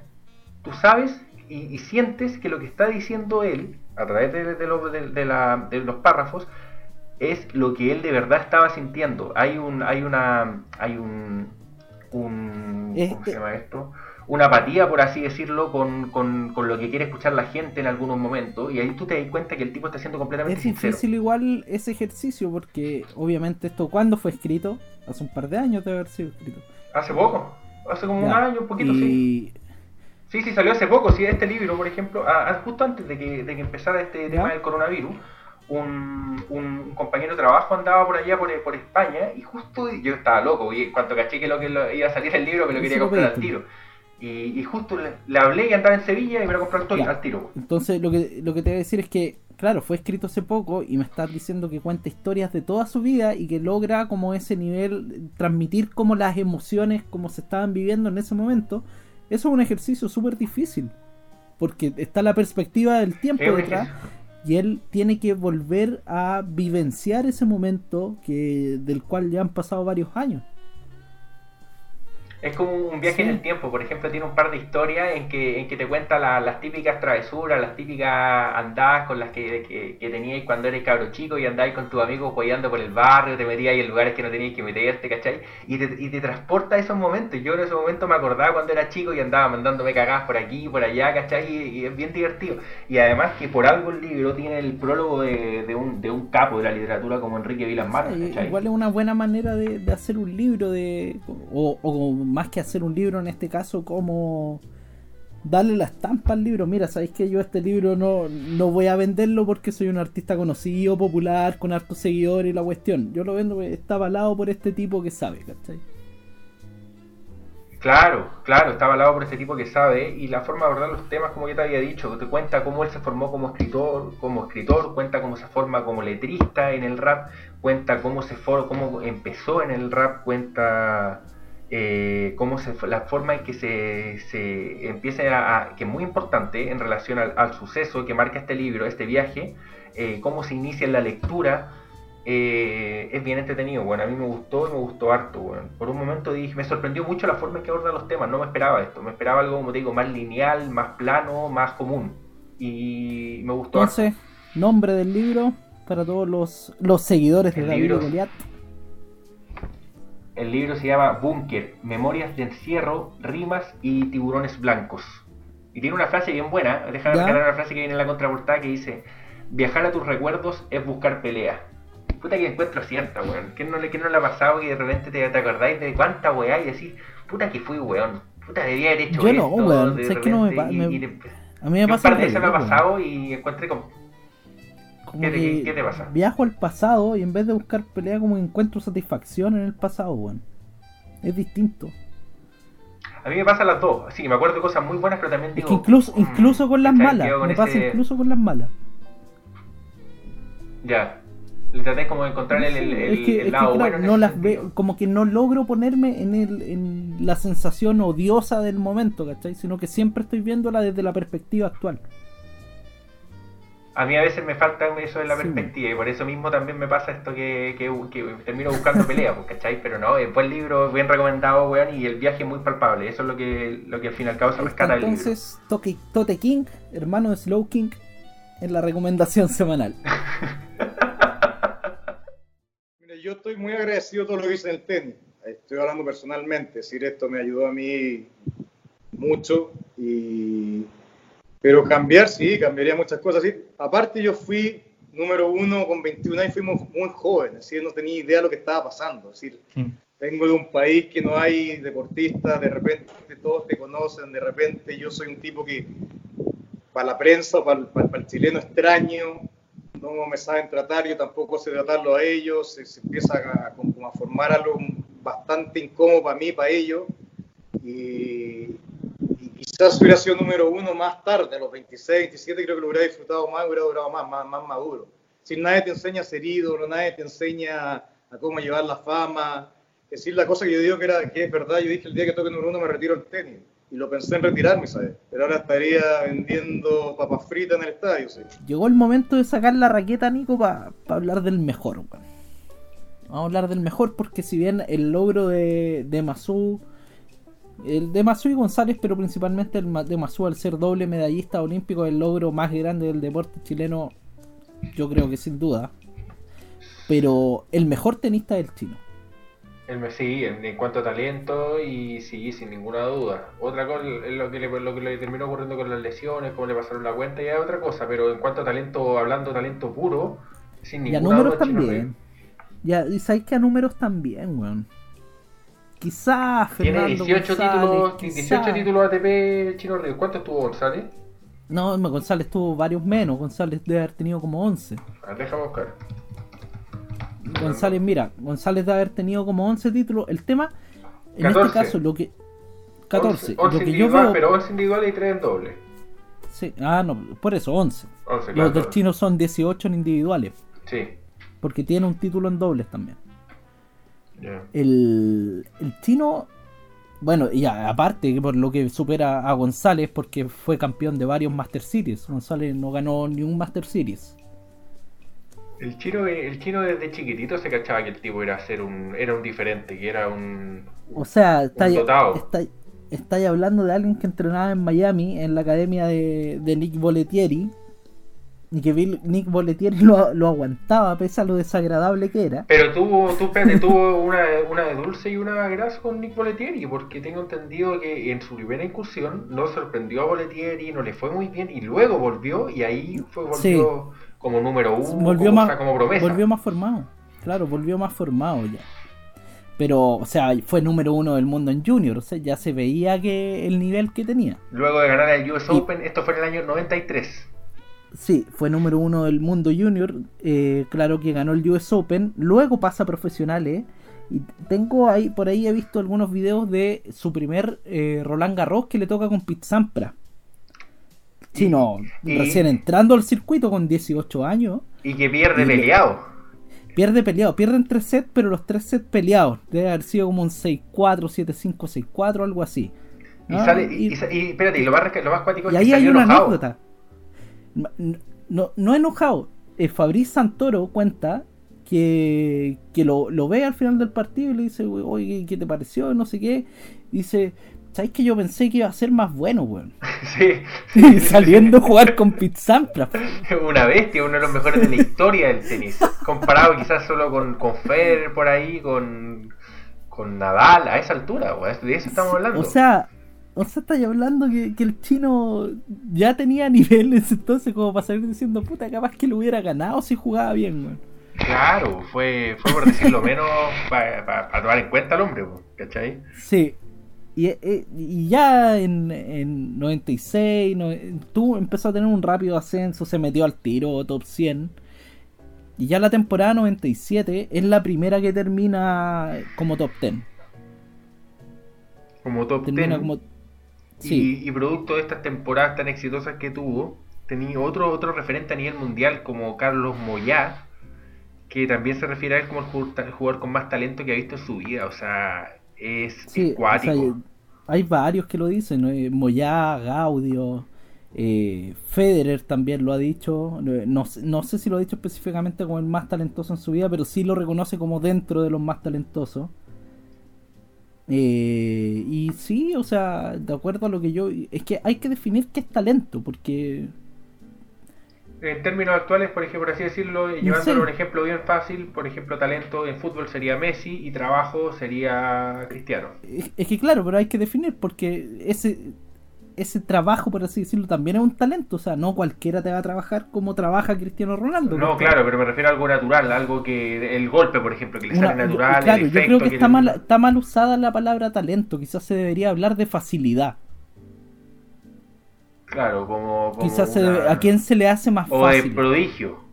Claro, claro. Eh, Es, es como algo a considerar. Y, y de ser así, sí, a mí me parece que, que la cosa está entre el Chino Río, Roger Federer, John McEnroe, quizás. No Ah, gran, ami- gran amigo del chino, esos dos. Sí. esos dos con un par de, con un par de tragos, de Sí. cosas, fuertes. Tú cachai que no, el chino no, no es de hacer muchos amigos y, y McEnroe tampoco, en verdad. Ese, ese, ese rompía raqueta, ¿o no? McEnroe Sí. le, le tiraba la raqueta a los árbitros, agarraba a putear a la gente. McEnroe es, es todo un personaje porque el tipo se enchuchaba, se pegaba estos shows que se pegan Nick Kyrgios, por ejemplo, ¿Ya? Pero cuando estaba enojado era cuando jugaba mejor, weón. Entonces mejor, pues, weón. Sí, entonces era como poco menos que lo hacía a propósito, weón. Oye, espérate. Ya, pero hablemos, hablemos del chino, ya que terminó. Termina eh, top 10 en el 97 y en 98 al tiro. Primer torneo del año. En la primera semana de enero gana Oakland. Gana Oakland y luego va al abierto de Australia. Va al US Open. No, Su primera claro. gran actuación en un Grand Slam. Y en el abierto Australia llega a la final con, con el checo, creo que es Peter Corda. Con Peter Corda, con el pájaro loco que estaba con, los estaba con los ojos afuera de la cara el pájaro loco para ese partido. Después de un tiempo supo por qué. El chiquillo. Sí, tenía más pichicata weón, en el cuerpo que. es que, es que, weón, le metió un. Más allá de la pichicata, Corda igual le, le, le metió un baile, un triple 6-2 en esa Y- final al chino. y Y, fue- el chino fue una- venía de, de un torneo igual relajado para él, relajado en el sentido que, Había ganado si bien había ganado, no había tenido tremendos rivales, salvo Sergi Bruguera, que me parece que lo había tenido en algún momento del torneo. Ahí habría que dato para zapatazo, si es que jugó con Sergi Bruguera ese partido. Y a Thomas Enquist, al sueco, sí le ganó en, en Australia. Y- Fueron como sus dos grandes rivales en ese torneo. Y el resultado de la final para todos fue, una sorpresa, porque el chino Ríos, como venía jugando, debería haberle ganado fácil a este Peter Es que el Corda, chino le había ganado, aparte venía descansadito porque le ganó fácil la semifinal a- al francés Scudé. Ya. Y ahí, eh, claro, pues, y, siempre fue más jugador que Corda el chino. Pero yo Sí. creo que yo creo que cagoneó un poco, weón. Puede ser también la falta de Yo, experiencia. era- yo lo vi, sí, sí, yo creo que cagoneó. Y aparte, claro, la falta de experiencia, Corda ya era un jugador más hecho. po. Era, claro, creo que estaba en la última de la carrera, quizás por eso mismo también tenía Sí. que, que recurrir a la, al recurso. Sí. No, hablamos de, de un gran capítulo de South Park también, que es cuando, cuando Jimmy, Jimmy Butler, Buffett, se inyecta para Esteroides. Eh, Sí, cuando Así estaba Peter Corda. Cuando Carmen se compite con, los con los inválidos creyendo Sí, que va a ganar esa. y pierde todo. Sí, así estaba Peter Corda. Y de- Pero, y de hecho, es raro, que se supo y nunca se, se le ha dado ese título al Chino Río. En, en otros deportes, por ejemplo, no sé, en el ciclismo a Lance Armstrong le quitaron todos su- sus Sí, trofeos po. por el doping, pues. Sí, a mí también me sorprendió cuando estuve, estaba viendo Es- esto. es raro, me, me- me llamó la atención que no, no figuró entre los- las preseas del, del chino este, este Sí. título. weón. Es Después- muy, muy raro el tema. Después se va a, a Key Biscayne. La cosa es que, claro, pues después no, no se va inmediatamente a, a Key Biscayne, después viene toda la gira en arcilla sudamericana y todo el Ah, tema, pero pero él, claro, su próxima actuación destacada, porque con, el- con esta final ya se había metido de lleno dentro de los cinco primeros y ahí a pelear el número uno, Claro, ya tenía la Va. vara alta. sí, y va primero a Indian Wells. Va a Indian Wells, que es el primer Master Series del año en cancha dura. Claro, claro, claro. en, en Estados Unidos. De hecho, se habla que Indian Wells es el quinto Grand Slam por la importancia que tiene. Aparte me gusta el nombre de la ciudad donde está, Key Biscayne. No, el, Key Biscayne. Biscayne es el, siguiente. callo. No, Key Biscayne es el siguiente. Ese, ah, espérate. Ah, me Este- confundiendo con el este- abierto Miami. El abierto Miami es el de... Abierto Miami es Key Biscayne. Indian Ya, ya. Wells se juega Ya. por ahí cerca, pero no en Miami. Se juega como en, un- en el desierto. Ya, Y te se cacho, habla te que se habla que es el quinto Grand Slam por la importancia que tiene. Y ahí le ganan la final al británico Greg Rusetsky, top 10 también, gran jugador. Y, es uno de ese partido tiene como resumen, tiene como varios highlights de la carrera del chino. Tiene como un passing shot que va corriendo hacia afuera y mete un- una derecha a lo Nadal, estas que van por afuera de la cancha y luego entran. Ya. Como Así, el tiro, el tiro de la bonito. serpiente, el tiro de la serpiente de Kaoru de, de Príncipe del tenis. Una, una cosa así. Hoy día, hoy día espérate, hoy día me salieron estas sugeridas de los videos de Facebook, un video ¿Ya? cuando, cuando Ryoma como que recién llega al- a la escuela y lo empiezan, le empiezan a decir porque era tan presumido la weá, porque era pesado el Ryoma. Y ahí el weón le pasa Era una como, el, raqueta- era como el chino llegando a Nick Boletieri, una cosa así. Claro, claro, claro. Le pasan una raqueta de mierda para que pierda y, y empieza a ganar pues con la raqueta, una raqueta hecha mierda. Y ahí un loco atrás dice así como eh, un buen escritor no elige su bolígrafo, solo escribe. De monos chinos, weón. Son buenas, weón. Yo hasta el día de hoy me acordaba de esas frases. De hecho, estaba con mi polola al lado y le dije, ¿te apuesto que decir esta wea? Y la dijo, weón. Ya, pero sigamos a Ya, la carrera del entonces chino. gana Indian Wells y ya se pone a tiro de número uno. Se pone a tiro número uno, se llega cerca y sobre todo a romper el récord de, de Pete Sampras, weón, de como mil semanas número uno que, que tenía hace ya varios años. Y ya, pues vie- viene Miami, viene Key Biscayne y en la final va con Andrea Gassi. Con Andrea Gassi, ¿cuál- ¿qué número era? ¿Estaba número 2, número 3 Gassi? No, no, Andrea Agassi estaba lejos, porque estaba volviendo de toda esta etapa negra de Agassi, de, de, la- de que estuvo metido en temas de droga y todo el cuento. Y pero después se supo en un libro que toda su carrera había sido una etapa negra, ¿no? Sí. Lo En la- era- en la era- biografía era de la misma escuela de Peter Corda. No, pero no, es- eran drogas más sociales. Agassi hablaba eh, derechamente de, de depresión, de las presiones que sufría el entorno. De hecho, en ese libro, Agassi revela, porque Agassi hasta el 94, 95 más o menos, era reconocido por la chasca que tenía, pues si era como Sí, estos sí rockeros de los sí. 90. Y la cosa es que él reconoció que él estaba pelado como desde el 92, pues y andaba ocupando peluca. Por las presiones, por las pres- suena para la risa, pero para él era tremendo, porque era por las presiones comerciales de lo que él vendía como imagen, pues. Ah, ya. ya. Y se, poco menos que, que Nike o la empresa que lo tenía ahí se lo imponía, pues weón. Ya. Para él era tremendo. Bueno, eh, venía volviendo eh, al tenis Andrea Gassi, pero ya, ya estaba en un buen nivel y el chino siempre le dio paseos a Gassi. Ese fue el primero de le, gana, le, le le gana el set corrido y Horacio La Peña en una Sí. entrevista que le hacen a estos perfiles de ESPN sale diciendo que le dio una paliza, o sea, le dio un paseo a El Gassi. chino lo tenía para el hueveo a Gassi. Si a Gassi le, le odiaba jugar con el chino, weón. Era como lo que le pasaba con Gaudio. Sí, es que Gaudio, Gaudio lo veía. Gaudio, ¿sabéis qué es lo que pasa con Gaudio? Tiene un temor reverencial con los jugadores talentosos, weón. Porque con Federer también le pasa que le metió como un 6-0-6-0 una vez. perdió, perdió, No perdió como- pues, perdió en 8 minutos, como le pasó en, esa anécdota Sí. que cuenta en, en Suiza, Suecia, no me acuerdo dónde era. Sí, ya, y la cosa es que llega, puta, el chino gana fácil, ni siquiera fue a los chilenos con sufrimiento y, y, y que puede que no pase, no, el chino eh, le pasó por arriba a Gassi, número uno del mundo, chao Pete Sampras, y es el gran hito de, de su carrera. Y, y dos semanas después tenía que, que jugar Copa Copa Davis. Davis, pues, weón. Sí, y aquí es donde viene la, la, la anécdota de eso, pues, dale, mira, Sí, cuenta la, la- la de eh, Guillermo es Vila. muy buena, güey. Llega, llega a Argentina el chino, el, el rockstar total, güey. Número uno del mundo, juez Copa Davis. Los argentinos ahí con su qué también van y le preguntan eh, por Guillermo Vilas, pues. Y el, el chino le dice. Y Guillermo, Guillermo Vila, bueno, yo creo que en Argentina está Maradona, Messi y Guillermo Vila. En esa época Sí. no estaba Messi, así que estaba Maradona Claro. y Guillermo Vila. Y, y el chino va y les dice, mira, yo no conozco a Guillermo Vilas, pero lo único que sé es que él fue dos y yo soy uno.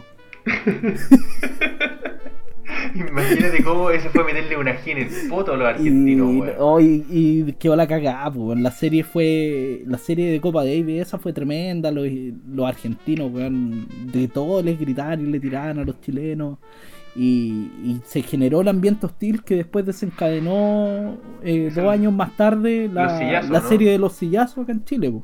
Uno de los, de uno de los tantos eh, episodios en que nos lucimos a nivel latinoamericano. Sí, porque que mostramos nuestra caballerosidad y nuestro nivel La de civilización, claro, pues, en nuestra al- eh, nos mostramos nuevamente como los jaguares de Latinoamérica. pues.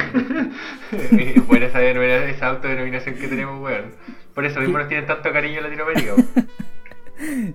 Pero volviendo al año 98, esa serie de Copa Davis, bueno, Chile Chile terminó perdiendo, me parece, con Argentina, eh, por poco. Bueno, el chino Río jugaba casi solo, Gabriel Silverstein no, no le aportaba mucho ahí en- al equipo. De hecho, el chino casi solo llevó a Chile al grupo mundial. Y, y la cosa es que te- el, el chino jugó un partido o no, o no jugó ninguno porque se lesionó. Ahí comenzó el calvario. Y comenzó el calvario, que se lesionó la espalda. Y que fue la lesión recurrente de su carrera y que, Y que siempre lo tenía limitado y volvía y volvía. que le, le hacía, hacía que perdiera continuidad. era como que agarraba, el chino agarraba ritmo, empezaba a ganar torneos, ganaba uno, dos, tres torneos y venía la lesión. Y había que parar. Y, y, para, y una lesión de espalda para ir harto tiempo, o sea, la- la- las posiciones que perdían el ranking son importantes. No te estoy Sí, hablando de o que sea, te retiráis de un mes. Porque pues, aparte, un jugador que, por ejemplo, lo que le pasó al chino en este caso, que estaba número uno del mundo, se lesiona la espalda y tenía que ir a jugar Monte Carlo, Master, Master 1000 que había ganado el año pasado, por lo tanto defendía todos esos puntos y no pudo ir, los perdió. Claro. Claro, entonces regaba mucho más puntos de lo que cualquier weón que no gana nada. Los perdió, pues bueno, después jugó Roma, ganó Roma, ganó San Polten también ese año. Y, y el año, al final, el último torneo ganó la Copa Master, que es un torneo que ya no existe, en que, en que juegan los, los, los mejores jugadores de los Master Series. O ese fue el partido en que ese fue el que tuvo un partido González con, con Federer y que le ganó González o No, no. no, ese, ese no es la Copa Master, ese es el torneo de maestros. Que ahí Eh, es donde ya, juegan, ahí es donde juegan los top- los mejores 8 del año. ¿Te acordáis de esa época? Yo estaba todo, todo en tipo noviembre y empezaba, puta, ojalá González llegue esa weá. Sí, pues empieza a llegar, porque claro, González estaba siempre ahí en la quemada, pues, weón. Sí, po, y, y verlo jugar ese partido con Sí. fe, no, era bueno. El chino no estaba en la quemada, pues estaba bastante más metido porque puta, ganó la Copa Master. Eh, en un partido también clásico con Andrea Agassi donde le da un nuevo paseo, le, le mete hasta un remache sentado, que sale como en varios resúmenes de, de Sí, sí, del sí, chino. visto, sí. Eh, y, y con eso ya cierra su temporada como número 2 del mundo detrás de Pete Sampras. La Oh, mejor wow. temporada de, de un chileno, la mejor temporada que no es de, de un latinoamericano, porque después vino Guga.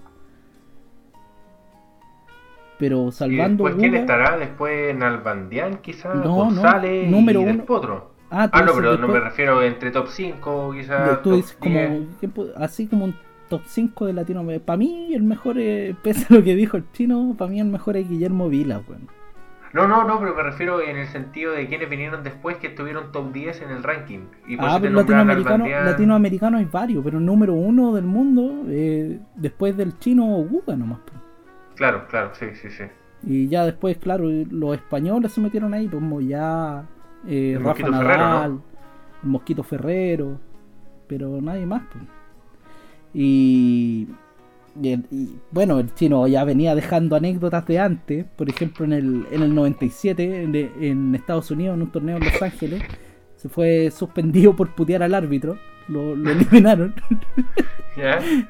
97, pues bueno. O sea, todavía no era el chino top de los top, ¿cachai? Siempre fue un irreverente. En el, en el US Open, me parece que de ese mismo año, eh, termina su partido, va a la sala de prensa, que a él le cargaba ir, pero era una obligación en el US Open pasar por la sala de prensa, y ve que está el puro periodista chileno. Y dice, ya está, Ya. hagamos, hagamos la cortita y me voy, vamos, vamos, vamos. y no quería que llegaran los otros. está terminando con el chileno, y justo viene llegando la masa de periodistas. weón. Y ya, ya está de mal humor, ya está enojado. Y, y le empiezan a hacer preguntas y todo, ya contesta unas dos, tres preguntas y a la mitad de una pregunta como dice, ya sé que me voy. me voy y, y se va a ir, pues y se para. Y, y el periodista argentino Benjamín Benzaquén, un periodista que organiza el Challenger de Santiago, ahora acá en, acá en Chile, dice, ¿qué te creís, pendejo de mierda? ¿Dónde? ¿A dónde vais? Y el chino no se queda callado y lo empieza a putear, pues. Y le dice, no, si no sale este weón de acá, yo me voy. y se armó, weón, una, una pelea ordinaria ahí en, el, en la sala de prensa, weón. Puteadas de un lado y otro. Mira, espera. Yo tengo una que es del chino jugando fútbol, weón. Ya, a ver. Hay un torneo en Montevideo. El año no lo pude rescatar, sí, weón. Mira, hay un torneo en No, no Montevideo. importa. Y los tenistas del torneo empiezan a hacer un picado, pues, weón. Y el chino iba por el equipo del resto del mundo. y, y antes de que empiece el partido, el lindo no se le ocurre nada mejor que ir a la mitad de la cancha y mear. Empieza a mear. Empieza a mear. Bueno, con la fijación que tiene con, con por mear, este. Claro. Y lo más divertido es que el equipo del resto del mundo gana 1-0 con un golazo del Chino Ríos, creo que fue cercano al final del partido, weón. O sea, meó y hizo el gol del partido, marcó territorio de una forma impresionante. Eh, otras anécdotas tenísticas que tiene el chino. eh, al Pato Cornejo, capitán de Copa Davis en la época del chino. eh, conocido en el ambiente tenístico, gran jugador en su momento también. Tiene, tiene un par con él. Por ejemplo, el chino. El Pato Cornejo, muy respetuoso, siempre cuenta que pese a que conoce a Marcelo Ríos de, ni, de niño y todo, y, y son bien cercanos, nunca le pudo decir chino. Siempre le ha dicho Marcelo. Marcelo. En cambio, el chino toda la vida le ha dicho Pato Corneta. sí, sí, sí, sí. Sí, esa weá también. Y la otra que tienen es, es en un Viva el lunes, weón, que fue cuando llegó del número uno del mu- de haber sido número uno del mundo, al tiro ahí ese programa siempre está ahí metido. Tenía esa weá entre Salas, Zamorano y Sí, el Chino. Ríos hacían la temporada entera, pues, weón. Sí, pues. weón. Y estaba invitado el Pato Cornejo también a ese programa, pues. Y está, Corneta, está hablando el, el Chino Ríos de la final de, de Indian Wells, primero, no de la de Miami, de la, con Rusetsky. Y el Pato Cornejo le dice, sí, pero Rusetsky igual te tira puro en balitos, igual te tira puro revés con slice. Y el chino le dice, igual que vos, pues, weón. Oye, ¿cachai? Esa es que el, el weón del chino atropella al, al actor Ah, sí, pues, a, a su, a su preparador físico, pues, weón. y le corta los ligamentos de la rodilla, pues, weón. Sí, Y de ahí que no fueron más amigos. no, pues, weón, eh, pero ¿Cómo lo atropelláis, weón? ¿Y cómo le cortáis los ligamentos, weón? un confuso momento que yo creo que se va a tener que aclarar en, en algún, algún día. Y, Y el carácter en la cancha del chino eh, también se muestra con un, un punto maravilloso que le hace al francés Fabrice Santoro. Que es una pelota que el chino va a buscar a la red y antes de que del bote, eh, desde abajo, le mete un slice tremendo y, y la, y la acompaña hasta el final, la pelota da al bote y se devuelve. Y, que, y termina el punto como justo abajo de la silla del árbitro. Y el chino, hacía. el chino, esa- el chino mira al árbitro, al umpire, lo mira hacia arriba y le dice, dime que no es el mejor punto que has visto en tu vida. Esa es parecida a una que hacía Tesca en el príncipe del tenis, ¿te acordáis, weón? ¿O Yo vi esa el príncipe de- del tenis, weón. Pero Puta, es que una, sois tenista, te, tenéis que verla, weón, entretenida. es una jugada clásica de, de- de tenis de jugador de talento, es- esa, esa gilet que se les dice. Sí, Eh, yo un par de veces jugando, obviamente, a un nivel mega amateur, un par de veces mandando esos paleteos ordinarios que te mandé con tu papá en la playa, me trataba de hacer esa, esa mierda, weón, sí, y es que aparte el gesto técnico es muy bonito, weón, así como... Sí, sí. Tiene hasta como sonido la weá, suena, suena es Y otro, otro par de anécdotas también de, de la, de la poca facilidad que tiene el chino para ser amigo. Tiene. Yo me acuerdo de dos. Me acuerdo de una en verdad. ¿Tú te acordás? ¿La con McEnroe? Mm, No, no, no. Ya no. yo sé, que McEnroe, sé que McEnroe, eh, cuando el chino estaba jugando en, en, en, en senior, que el chino, el chino Río Ah, eh, sí, po, ha sido el único jugador en ser número uno en junior, Pero. profesional. Y senior, Senior. Con la salvedad que Pero- jugaba senior como con 30 años, pues. Claro, y eso es lo que reclamaba, reclamaba McEnroe, que hasta, hasta que entró el chino era como el número uno, los paseaba a todos y llegó el chino y lo paseó a él, pues, Sí, es que siempre se, se tenían mala de antes. Hay una, vamos a buscarla para el otro capítulo en la anécdota. Se las pasamos al inicio del otro capítulo. Pero claro, se llevaba mal con McEnroe y con Ili Nastase también. Que y- Ya. mira, Ili Nastase era un, es un tipo de, de carácter como el chino, como Kyrgios, esa onda. También fue número uno del mundo. Y, y un día se le acercó, antes de que el chino fuera número uno y todo, se le acercó con su hijo a pedirle una foto. Y el chino lo Puta sacó cagando, pues, weón. Después de eso, como no este nunca, mala, nunca weón. se lo imaginó Nastase, pues, weón. Y desde, desde ahí toda la vida ha hablado mal del chino, weón. Nunca lo va a perdonar, pues está con su, con su niño. Oye, y después ya vino, vino la debacle del chino, su carrera se vino abajo. Y el último, las últimas luces que tuvo su carrera fue el Mundial de Naciones. Sí, porque las que fue casi como un tercer hombre, por así decirlo, como un, un relevo de, de Masui González, pero tuvo Pero un rol principal. Tuvo un rol cuando le ganó a Gaudio. Sí, pues, porque es, es que a eso fue, pues, bueno, a eso lo llevaron. Sabían que en Argentina la- estaba Gaudio y Gaudio en su de la- mejor momento. Y de la Peña le, le pregunta antes del partido, porque el chino ya no daba más, el chino ya le había dicho, no estoy para jugar. Entonces el chino, se retiró, cabros". el chino se retiró a fin de año, pues. Claro, y le dice, no, ya no estoy, no estoy, no me da. Y el, el Pulga de la Peña le dice, oye, toca con, con Gaudio, ¿le queréis decir a, a que juegue González, que juegue Masú? Y el chino le dice, no, si este gol le gano. Siempre le voy a ganar y sie- siempre le he ganado y siempre le voy a ganar. Y tal cual, pues. Sí, pues sí, lo tenía. Era realmente el hijo del chino, pues. Y el 2004 se retira y ahí, ¿cachai? Lo corta que fue su carrera, porque al fin y al cabo, el 93 ganó el US Open en Junior, pasó a jugar profesional, 10 años de carrera, eh, cortísima, pues, weón. Sí. Mira, la- las frases que le han dedicado eh, los tenistas McEnroe y Nastase por estos exabruptos que tuvieron con el chino. Para McEnroe, el chino es la pequeña mierda chilena. Dotado de cariño, está eh, bien Sí. amistoso el comentario. Y para Nastase es el peor tipo que he conocido. Lo- Los jugadores, esto es a propósito de esta anécdota que contábamos de la foto. Los jugadores de hoy probablemente tienen la misma opinión sobre él. Cuando alguien no firma autógrafos para los niños es impresentable. Su juego me importa una mierda. Yo no lo veo. Para mí es un verdadero idiota. Eso opina Nastase Es que eh, eso también queda en evidencia en la, la- ya la anécdota bien trillada de que cuesta Gaudio en el Sí, la del ascensor con la señora. Que el chino dice Que que, no es le- mentira, eso sí. Que no, pero Pero no, yo, sí sabemos que no. Sabemos que no. Eh, Y. yo le creo todo a Gaudio, weón. Sí, y hay una anécdota que desclasifa- desclasificaron hace poco eh, de la Peña con un periodista argentino en un live.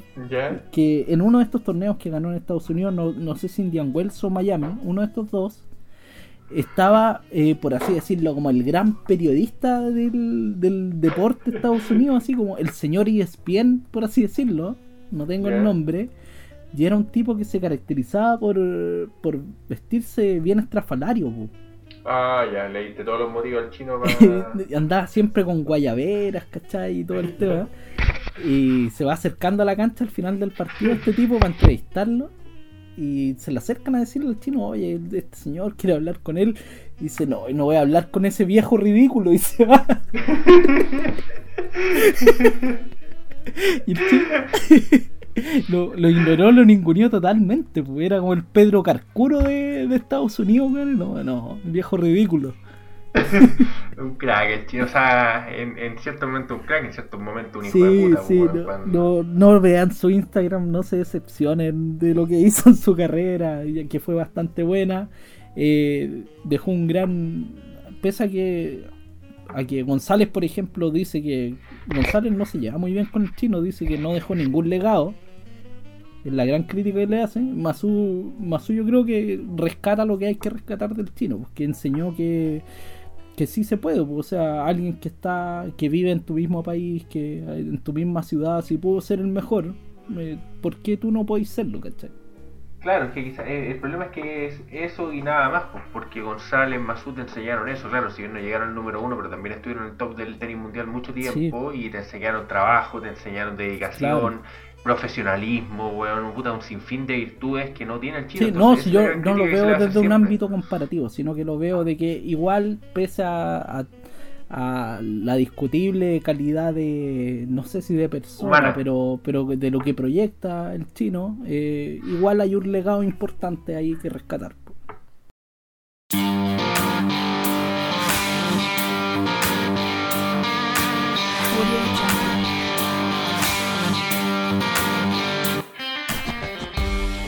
Qué manera de reírme hoy día, weón. Qué manera de reír. Mira, ¿sabéis que yo estoy es aquí hoy día, mira, terminando impecable, cero lengua traposa, no, no, no he- bebido nada. Yo siempre con un, con traguito, no. No, yo con un traguito siempre, yo no. Mis tradiciones son... Ahí, Hoy día por primera vez, presentes pues, mucho frío para tomar cerveza, weón. Ah, que yo estaba con piscolita, weón. Ah, es que tú le, le ponís destilado, le metís destilado ahí. Sí, un, un, un, un pisquito al mes encuentro que es saludable. Hace sí, siempre es necesario, weón. Oye, el capítulo, la parte de South Park, puta que me reí, weón. Ese capítulo Oye, la hablando de, béisbol. el- del capítulo de la liga de béisbol, hubo algo que no te dije, weón. Eso refleja mucho una realidad que nosotros mismos vivimos cuando chicos, que íbamos a jugar, pasábamos todo el verano jugando a la pelota en la cancha, pero tú te das cuenta que iban cabros obligados, pues, weón, que los sacaban, así, ya vayan a jugar, weón, y, o iban con, Que iban con los papás, o- con los papás, ¿cachai? Y, Sí. y era, es una realidad que existe también, pues, weón. Era, era la raja esa ¿Tú weá, yo te acuerdo acordás del la- Toseli? El Toseli iba obligado, ese weón iba obligado. Sí. Yo me acuerdo que llegábamos a la cancha tipo 7 y nos íbamos a la casa tipo 12, weón. Las patas ya no daban Sí, más. mo- sopeado asqueroso, Igual hubo un tiempo que te weón. empezaste a ir antes porque te iba a ver la teleserie. Sí, sí, me acuerdo que ve- veía el celular, veía el celular que estaba como en el borde, de la, en, en- en el polerón, que porque los arcos estaban hechos mierda. Sí, weón. Y no, cabrón, son las 10 y media y empezó la teleserie. Qué terrible eso, weón. Oye, pero buena época, weón. Yo me, yo me acuerdo que era un cerdo en ese tiempo, iba como en octavo, primero medio. Y llegaba a la casa y en vez de bañarme me tiraba a la piscina, weón. Me tiraba a la piscina y me iba a acostar. Qué asco, weón. No, y ahí me Mi quedaba dando, obviamente, dando peleas hasta las po, weón. 12, más o menos, jugando ahí. Era, era Oye, ¿te buena época, esos partidos, esos partidos contra los locos de, de la... Los que vivían más la- el- al lado, los de Shelbyville, El- vamos a decirle Shelbyville. Claro, Nosotros vivimos en. Springfield y eran los de Shelbyville. Qué partidazo, weón. Pierna dura, ahí, ahí se aprendió Sí, a meter, weón, sí, yo me acuerdo. ahí había que-. Era fútbol rústico ese. Sí, del Sí. que se aprende, pues, weón. Sí. Pero un, progla- un programa con cero rusticidad, puro talento, es David y Goliat. Así que sigue escuchándonos. Ahí tú ya sabes buscarnos en podcast, atento a nuestras redes sociales Oye, también. oye, antes, ¿cachaste, cachaste la weá del, del mago Valdivia? Uy, verdad, contémosla, contémosla. po. Verdad que lo, Dale, dale, lo a contar. sí. po. Que, bueno, Jorge Valdivia probablemente se quede sin equipo en México porque el Morelia se va de ciudad y se va como a estas típicas, típicas ciudades narcos, ¿cachai? Y viene la chucha. Cambió de nombre ya. Sí, ya cambió de nombre y todo el tema. Entonces, como que van a quedar liberados muchos jugadores porque no tienen Es que como funciona, obligación. funciona como, fran- funciona como franquicia. Como en Estados entendido. Unidos, como en la NBA, ¿cachai? O en la MLS. Claro. claro. como que las ciudades compran la marca y se lo llevan. pues, bueno. Y, y la cosa es que parece que los representantes ya se están moviendo, pero de manera poco decorosa. Pues. Que cuenta. en Instagram, la cuenta del Palmeira empezó a recibir como muchos mensajes de hinchas pidiendo la vuelta a Valdivia. pues. ¿y de dónde venía? Y Era como salieron, y salieron por de- la prensa a acusar del Palmeira que eh, eran puras cuentas falsas, puros bots. Eran como los seguidores del Kaiser, cuando el Merón le tiró esa weá y tus seguidores Puro- son de Afganistán. claro, eran puros bots, pues, weón. Y dicen que sospechan que la, los agentes de Valdivia los contrataron, pues, weón. Oh, así Ordinario. que, así que para los weón. emprendedores de o- redes sociales también, ahí tienen un dato. Carol, Carol, yo sé que tú lo ocupas. Confiésalo, yo sé que tienes de esto en tus redes. Debe tener Sí. un par más o Así menos que vamos a- vamos a ir a- calidad de contenido. Vamos a ir a ver los seguidores de Carol Dance mientras nosotros nos despedimos. Nos encontramos la próxima semana. Chau, chau, chau.